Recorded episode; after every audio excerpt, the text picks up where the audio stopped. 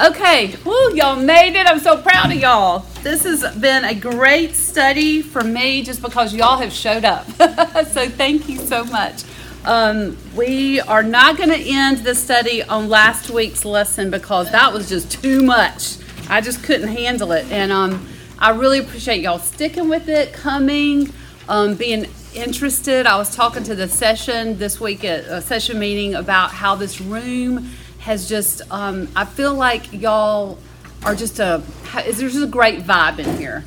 And y'all also are so interested in God's word. And that is so, so, that is such a gift. It is a gift for us to have as a church and as a community on Thursday morning. So thank you. And thank you, Meredith. Let's give her a hand of applause for ringing that bell and making coffee and keeping us on task. So, um, okay, so this is a hard lesson for me um, because it's taking everything like a huge, huge, just like imagine the longest Thanksgiving table with every kind of food you want, and somebody says, Here, can you make a to go plate for your mother? And you're like, Oh, I can't put it all on there. So I'm going to try. I'm going to try. So, anyway. So first of all, we're going to look at we're going to look at kind of three main things that we've studied. I can't touch it all. I can't get all the cranberry sauce on there. I just you've been at the study. You can go back and get your own little what you loved. But what the first thing we definitely got the big picture of is everyone did what was right in their own eyes. And this was basically a you do you morality. Does that sound familiar? Um, whatever makes you happy, whatever is what you think is right, it's not that you don't have right and wrong, it's that you've created and decided what is right and wrong for you. Um, and we see God's people in Judges ignoring God's laws, maybe fudging it just a little bit. Like, I understand that He said we shouldn't make an image, but but this cow gives my children something to look at during worship. So it's still God, but I'm, I think this will be easier to worship God if I tweak what He said. And you can see how easily it happens. You can see how easily it happens. Um, maybe they forgot God's laws. Maybe, maybe that family just got so busy, just going and doing and mending tents and making friends down the way in different tribes that they just forgot to have family devotions. They just forgot to go to Sunday school. They forgot to, oh, we'll do that next year. And their children grew up and didn't know God's word. And they forgot. Um, they forgot that, that God's laws were not things you had to do to become a member of God's family, but they were just the family rules. They were the, the way we're going to live with God in a relationship because He had already rescued them from slavery. He had already freed them. He had already said, You're mine. I love you. Now, here's what life is going to look like. And it's going to be awesome. And it's going to be good. And you'll be protected this way. And you and I will live together. And they cheated on him. And they just said, Ah, so we can we can relate to judges people, right? I mean, I can. We make our own rules today too. Maybe in my own personal life, um, you may want your own sexual preferences to rule the day or desires or who you want to have sex with and it's not my husband those kind of decisions um, maybe it's the way you choose your close friends um, maybe it's the person you choose to marry. Um, maybe it's just how you talk. Do you gossip? Do you cuss? Do you do you use your mouth to honor God? Or maybe it's just how you spend your money. Ooh, that's getting meddlesome. That's really you don't talk about money. And maybe it's what I wear. The other thing you don't talk about. you better not tell a girl what to dress like right now. Um, maybe it's how fast you drive. I'm telling you, this is the stuff when you have the God is King, it starts getting in your business. It starts to matter. We love to put God as King just up in heaven on a cloud, and He just loves us. And He gets that we're just girls down here, and He He's just going to forgive us because He just loves us. And we forget that actually He does love us and He's put limits on us for our safety and for our good. And we love to blow through them. So that's how we make our own personal right and wrong.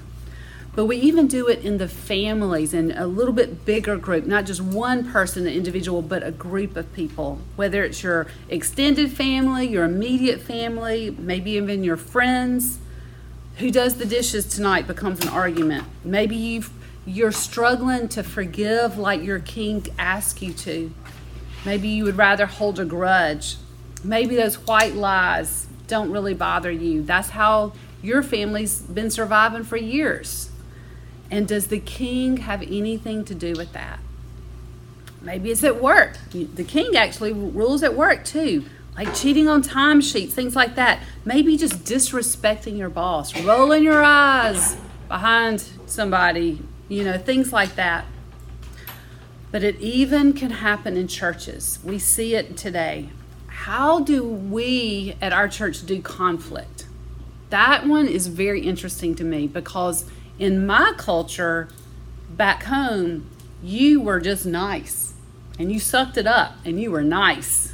And there are a lot of nice, bitter women where I'm from, or nice, backbiting women where I'm from, or nice, I'm not going to go to church anymore women. Things like that. Your niceness is not what your king wants. Your king wants you to sit down and be humble or to risk something in order for there to be peace and love in the church. Maybe again, how the church spends its money, church's opinions. Are we easily offended in church? Do I criticize in church or do I just show up every now and then when it serves my needs? Have I forgotten that I've vowed to support a community and I'm part of that community? And to be part, you need to be there. But our rules totally outrank King Jesus's, don't they? And that's like the judges. We're just like they are. Um, there's a song by Sheryl Crow, If It Makes You Happy. And that is what I heard as I was preparing this lesson yesterday. And I looked up the lyrics. And it continues, the chorus is, If it makes you happy, then why the hell are you so sad? And that could be a tagline. That could have been somebody could have written that playing her guitar back in the time of Judges because that's what we've seen all through it. They got what they wanted, what made them happy, and they were miserable. They were miserable. And so their way of right and wrong led to disaster. And it happens to us today too. You can look and say that about our culture. You can look at that and say about our families and even about our own hearts and how we are struggling.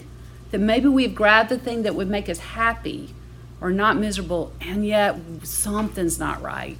Something is wrong. We're not happy. We're sad. The outcome we saw of this kind of right and wrong choice was in chapter 17 an unlawful worship. That's when the guy decided to create his own little cult based on God's religion. And then later in chapter 21, we saw last week's horrific story about murder and rape and civil war. That is what getting your own way gives. So, personally and collectively, they reaped horrible rewards of being unfaithful to God. And this unfaithfulness didn't, didn't just look like I'm going to have an idol in my bedroom now. Some of it was just complacency. That's what I do a lot of. Um, from complacency to intermarrying with a foreign people or with people that don't love God and don't follow Him and allying themselves with these foreigners. And in this way, God's people cheated on Him. And this is after He moved them into the most beautiful place. Remember, if you back up on the Bible and the where Judges fits in the big story, God saved them from slavery, moved them out, said, I've got the best thing for you. Remember how I promised your great, great, great, great, great, great grandfather Abraham that he was going to have a land and a great people? And Abraham believed me. This is the day it comes true. And this is the day where I have a land that you didn't even have to plant. You're just going to walk in. It is like getting a house on like one of those HGTV shows where first the biggest thing they do is they make you clean out your junk. That's what i'm always like where did all those toys go? Because i saw those the before pictures are like yeah she needs a big maid is what she needs. She needs one of those people that organizes her. Then her house might not be so bad. But anyway i digress. So god got them into one of those mansions on hgtv and said here i've already stocked the fridge. Have your favorite wine in there Oh, by the way, I have the billion count sheets ready. Oh, by the way, you have a pool with salt water and it's heated to the right temperature every day. Whatever you could dream of, I have moved you into that house. And they love it and they walk in and they're loving it. And they might fight a little bit over who has this room and this room, but they live in it. And then they start making friends with the neighbors and they start flirting with that guy next door and that girl next door. And before you know it, they're having affairs in the bedroom that Jesus gave them. And that if that doesn't turn your stomach, it should. And I've been listening to a lot of Keller lately on podcasts, and one of the things he mentioned that just reminds me of this is we have emotions to things like that because we're made in God's image, which means, can you imagine his emotions on stuff like that? So if if you have been wronged, your friends talked behind your back, your husband has cheated on you. Heck, if you just talked too long to that really cute young blonde at the Christmas party and you got kind of miffed, that feeling, ex- think about what it's like in a, an eternal, perfect God who has emotions. And God should have been offended. And that leads us to our second point of Judges 2 when it says, What is this you have done? What have you done? My people, my bride, look at this house I gave you. I can't believe you've done this. And then, if you keep reading, he said, I brought you up from Egypt and brought you into the land that I swore to give to your fathers. I said, I will never break my covenant with you and you shall make no covenant with the inhabitants of this land. You shall break down their altars. But you have not obeyed my voice. What is this you have done? So now I say, I will not drive them out before you, but they shall become thorns in your sides, and their God shall be a snare to you. And this is this is when we see that that is that God's people have sin upon sin. Remember the slinky that goes downhill. That's what we see evil doing in Judges. So we see sin upon sin, but also we see grace upon grace. Grace upon grace, because this is a mess. It's bad. It's uncomfortable to watch. It's uncomfortable to sit in. I like want to move right along to the book of Ruth right now, okay? But yet, as gross as it is, the remedy is so amazing because it's a bigger and bigger grace, and God's grace is always bigger than the sin. Um, here again, Keller has, has pointed out that we have this tension, and I mentioned this in our first lesson that there's this tension that we watch in Judges, and we actually watch it until we see Jesus at the cross. That, okay, is God going to still stick with his people? Or do they mess it up? And so his love really is conditional. In a certain way, we've seen it be so unconditional. It's so unconditional. We don't deserve him to pursue us. We don't pursue for him to love us.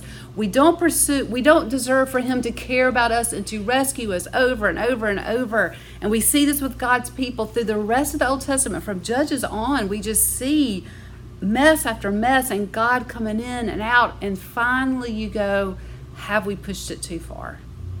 That it's God is just too holy. He's too holy and he's too hurt to keep on loving this people. Will we be too much for God? And that is the tension that we kind of live in as we watch this happen in Judges.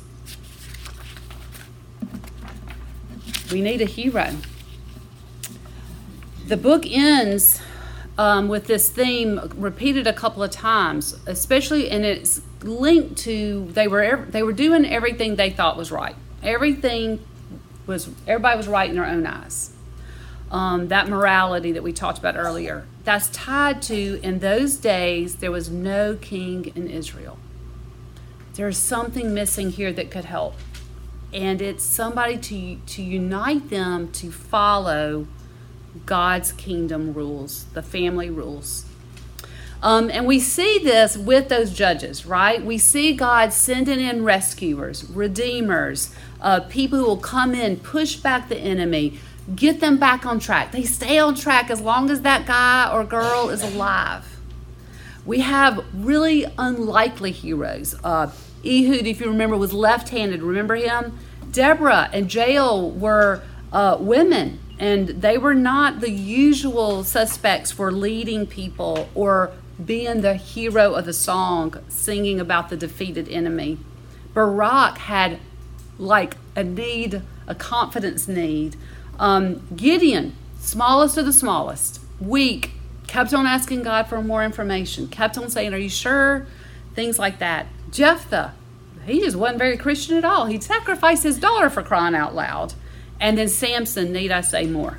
I mean, that lesson is still fresh. Selfish, broke vows, just a heathen, just hedonistic, just awful, womanizer. And Hebrews 11 comments on at least four of these people about how strong they were because they had faith in God. Very unlikely heroes. We would not praise them, yet we are so much like them. I love how God puts so many unlikely heroes in the Bible, and Judges is no different because their sins are our sins, their fears are our fears, their smallness is our smallness. But they were never meant, God never meant, He didn't say to His angels, Hey, I think I'm going to fix these Israelites. I'm going to send down Ehud. Oh, Ehud wasn't good enough. I think I'll send some, let's try a girl this time. Let's do Deborah. Oh, Deborah died. Uh, let's see what. How about Gideon? No, this was not like, you know, option one are judges. These judges, and you see this throughout Scripture, and I so wish we could just like sit and just look at scripture all together at one time and condense it all to how this happens throughout but literally i guess that's what eternity is for because we literally don't have time to do it um, just how god um, god has a plan of salvation and everything from genesis 3 when he announces that, that this savior will crush satan's head from that moment on all of scripture is pointing to the hero, the real hero. And these little heroes are shadows of what that that real hero will be because that is Jesus. He is the only person who can fix this problem. And no matter how awesome our judges are, and they couldn't have fixed it forever because they couldn't fix what was really wrong, which was the heart. Um, none of these heroes could keep the peace forever because they died. We need a person who lives forever. We need a permanent solution. But like these judges, our hero is very unlikely. That's why people didn't recognize him. That's why people didn't like him. He wasn't strong. He wasn't strapping and good looking. He didn't, you know, he wasn't like uh, could fight off the Romans. He couldn't inaugurate a new, you know, government on earth. That wasn't actually what his plan was. It was actually much bigger. He was very unlikely. He was he was poor. He wasn't good looking. He was from Nazareth of all places, and he was not politically connected. But if you look at Isaiah 56, and that's on your handout, he was also not like these judges in a good way. And he is the only way that we will resolve that tension of is can we push God too far? So let's read Isaiah 56. Um, I'm going to start in verses 12 through, uh, and I'll read through 20. So just, I want you to hold the whole book of Judges in the back of your mind, these things as we read this, okay? Um, For our transgressions are multiplied before you and our sins testify against us. For our transgressions are with us, and we know our iniquities. Transgressing and denying the Lord and turning back from following our God, speaking oppression and revolt, conceiving and uttering from the heart lying words. Justice is turned back and righteousness stands far away. For truth has stumbled into the public squares and uprightness cannot enter. Truth is lacking, and he who departs from evil makes himself a prey. Okay, that describes how Judges' culture was. That describes our culture today. So, what happens? The Lord saw it, and it displeased him that there was no justice he saw that there was no man and wondered that there was no one to intercede. Who's going to solve this problem? Then his own arm brought salvation, and his righteousness up upheld him. He put on righteousness as a breastplate and helmet of salvation on his head. He put on garments of vengeance for clothing and wrapped himself in zeal as a cloak. According to their deeds, so he will repay wrath to his adversaries, repayment to his enemies. To the coastlands he will render repayment. So they shall fear the name of the Lord from the west, and his glory from the rising of the sun. And he will come like a rushing stream, which the wind the Lord drives, and a redeemer will come to Zion, to those in Jacob who turn from transgression, declares the Lord. Very king like language about the Messiah that will come. Okay? So, some people read uh, the Bible and think God, they this is from Keller, have, they just have a very liberal view of God. God just is going to love us. Love is going to make it all work out in the end. How could God not love? God is love. Yes, we mess up. Yes, yes, yes. Yes, I dress this way and yes, I speed and yes, I do cuss. God is going it's just going to be okay. God God overlooks that cuz I'm so cute. I'm just kidding.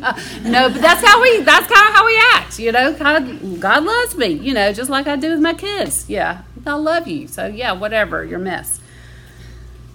But then there's another swing to the other side of God is going to get you. You're a bad person. God can never love you. You look at what you've done. That stain is on you, that shame is on you. You keep on gossiping. You keep on losing money that way. You keep on snapping at your children. You keep on holding that grudge against your boss. You're never going to be loved. And you have these two things of can God love someone like me? And God is going to love me no matter what. And we again in that judge's tension, what is God going to do with a people that don't care what he thinks. And Jesus is the only person get that can can resolve that issue. Because like we saw in Judges, God couldn't help it. He loves them so much and their miserable cries for of pain, he rushed in over and over. He couldn't help it. But yet God is so holy we can't even sit in how holy he is. It's so undoing, unnerving to us. And if you read Psalm 85, verse 10 through 11, mercy and truth are met together, righteousness and peace have kissed each other. This is a verse pointing to the cross. God is holy and can't not be holy. He can't overlook anything as small as speeding, anything as big as murder. He can't overlook it. He he's it's like and this is stupid, but he's allergic to it. He literally his character cannot be in the same room with something that gross. It is like if someone wanted, you know, uh, I'm trying to think of the grossest thing in your mind, the grossest thing you can think of. Could you snuggle against it? No an open dissected squirrel. I don't know why that popped into my mind. but right now, that's where I've watched too many reels. I saw a reel of a chipmunk in the girl's hair, and is now there's a new horror for me to consider. Okay? God cannot do it. I don't care how much He loves you, He can't do it. And yet, His love is as strong as His holiness. And He's in a pickle. And Jesus says, I will take care of the pickle. I will take the I will take your reaction to the dissected squirrel so you can love this people. And he takes it and all the horror of that horrible sin and he says, Give it to me so that you can be released to love this bride and this people.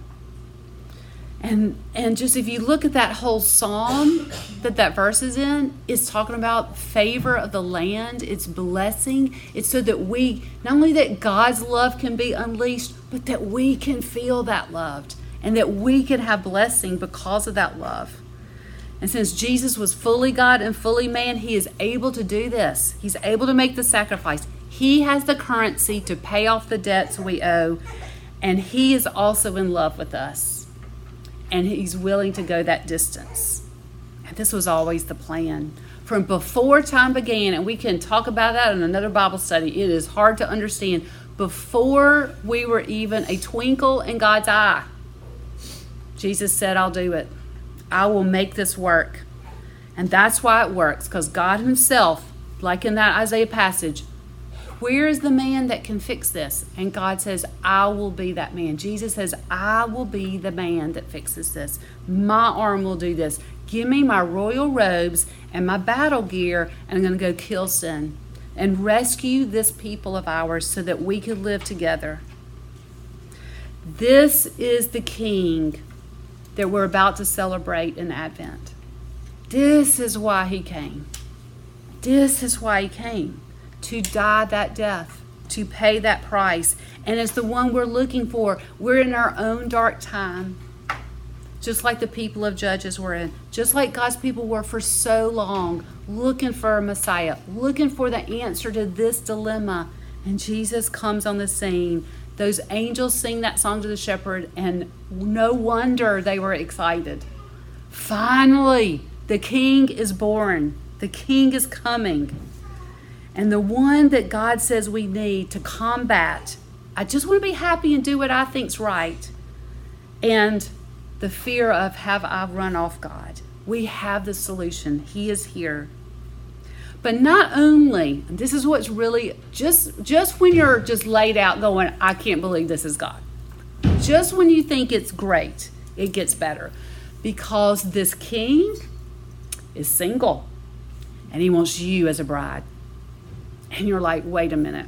It's one thing to be ruled by a king that's strong and good and protects me. It's another one to be in an intimate relationship with that king. That's what he wants. I do not understand it. I don't understand why God couldn't just be good enough to save us and just to let us live like little people in his kingdom. But no, he says, My people are my bride. And I paid for that gorgeous white dress that she's going to wear at the wedding feast. We are too ugly sometimes to be a bride, aren't we? I need that. I if I showed up for my wedding, for this kind of wedding, if God's church showed up for this kind of wedding, what would we wear? It would be gross. We'd be wearing dissected squirrel outfits. Okay? Picture that. It's a, not a good look. It's not, it's not going to be on the runway. But Jesus' blood clothes us. He says, Oh, I'm washing you. And boy, I've got a dress that Vera Wang would cry over. No more shame of messed up marriages. No more shame of mistakes in parenting. Being ugly on a text thread in front of all your friends, being ugly at Thanksgiving dinner in front of all your family, maybe the shame of, of a painful past, things that were done to you, things that you have done to others, facing an uncertain future. All these things, he says, take that off. I am clothing you to be my bride. So let's read uh, Isaiah 62, also in your handout, verses 1 through 6. For Zion's sake, I will not keep silent, and for Jerusalem's sake, I will not be quiet until her righteousness goes forth as brightness and her salvation as a burning torch. The nations shall, see your righteousness, and all the kings your glory. And you shall be called by a new name that the mouth of the Lord will give. You shall be a crown of beauty in the hand of the Lord, and a royal diadem in the hand of your God. You shall no more be termed forsaken, and your land shall no more be termed desolate, but you shall be called, My delight is in her, and your land married. For the Lord delights in you, and your land shall be married. For as a young man marries a young woman, so shall your sons marry you. And as a bridegroom rejoices over the bride, so shall your God rejoice over you.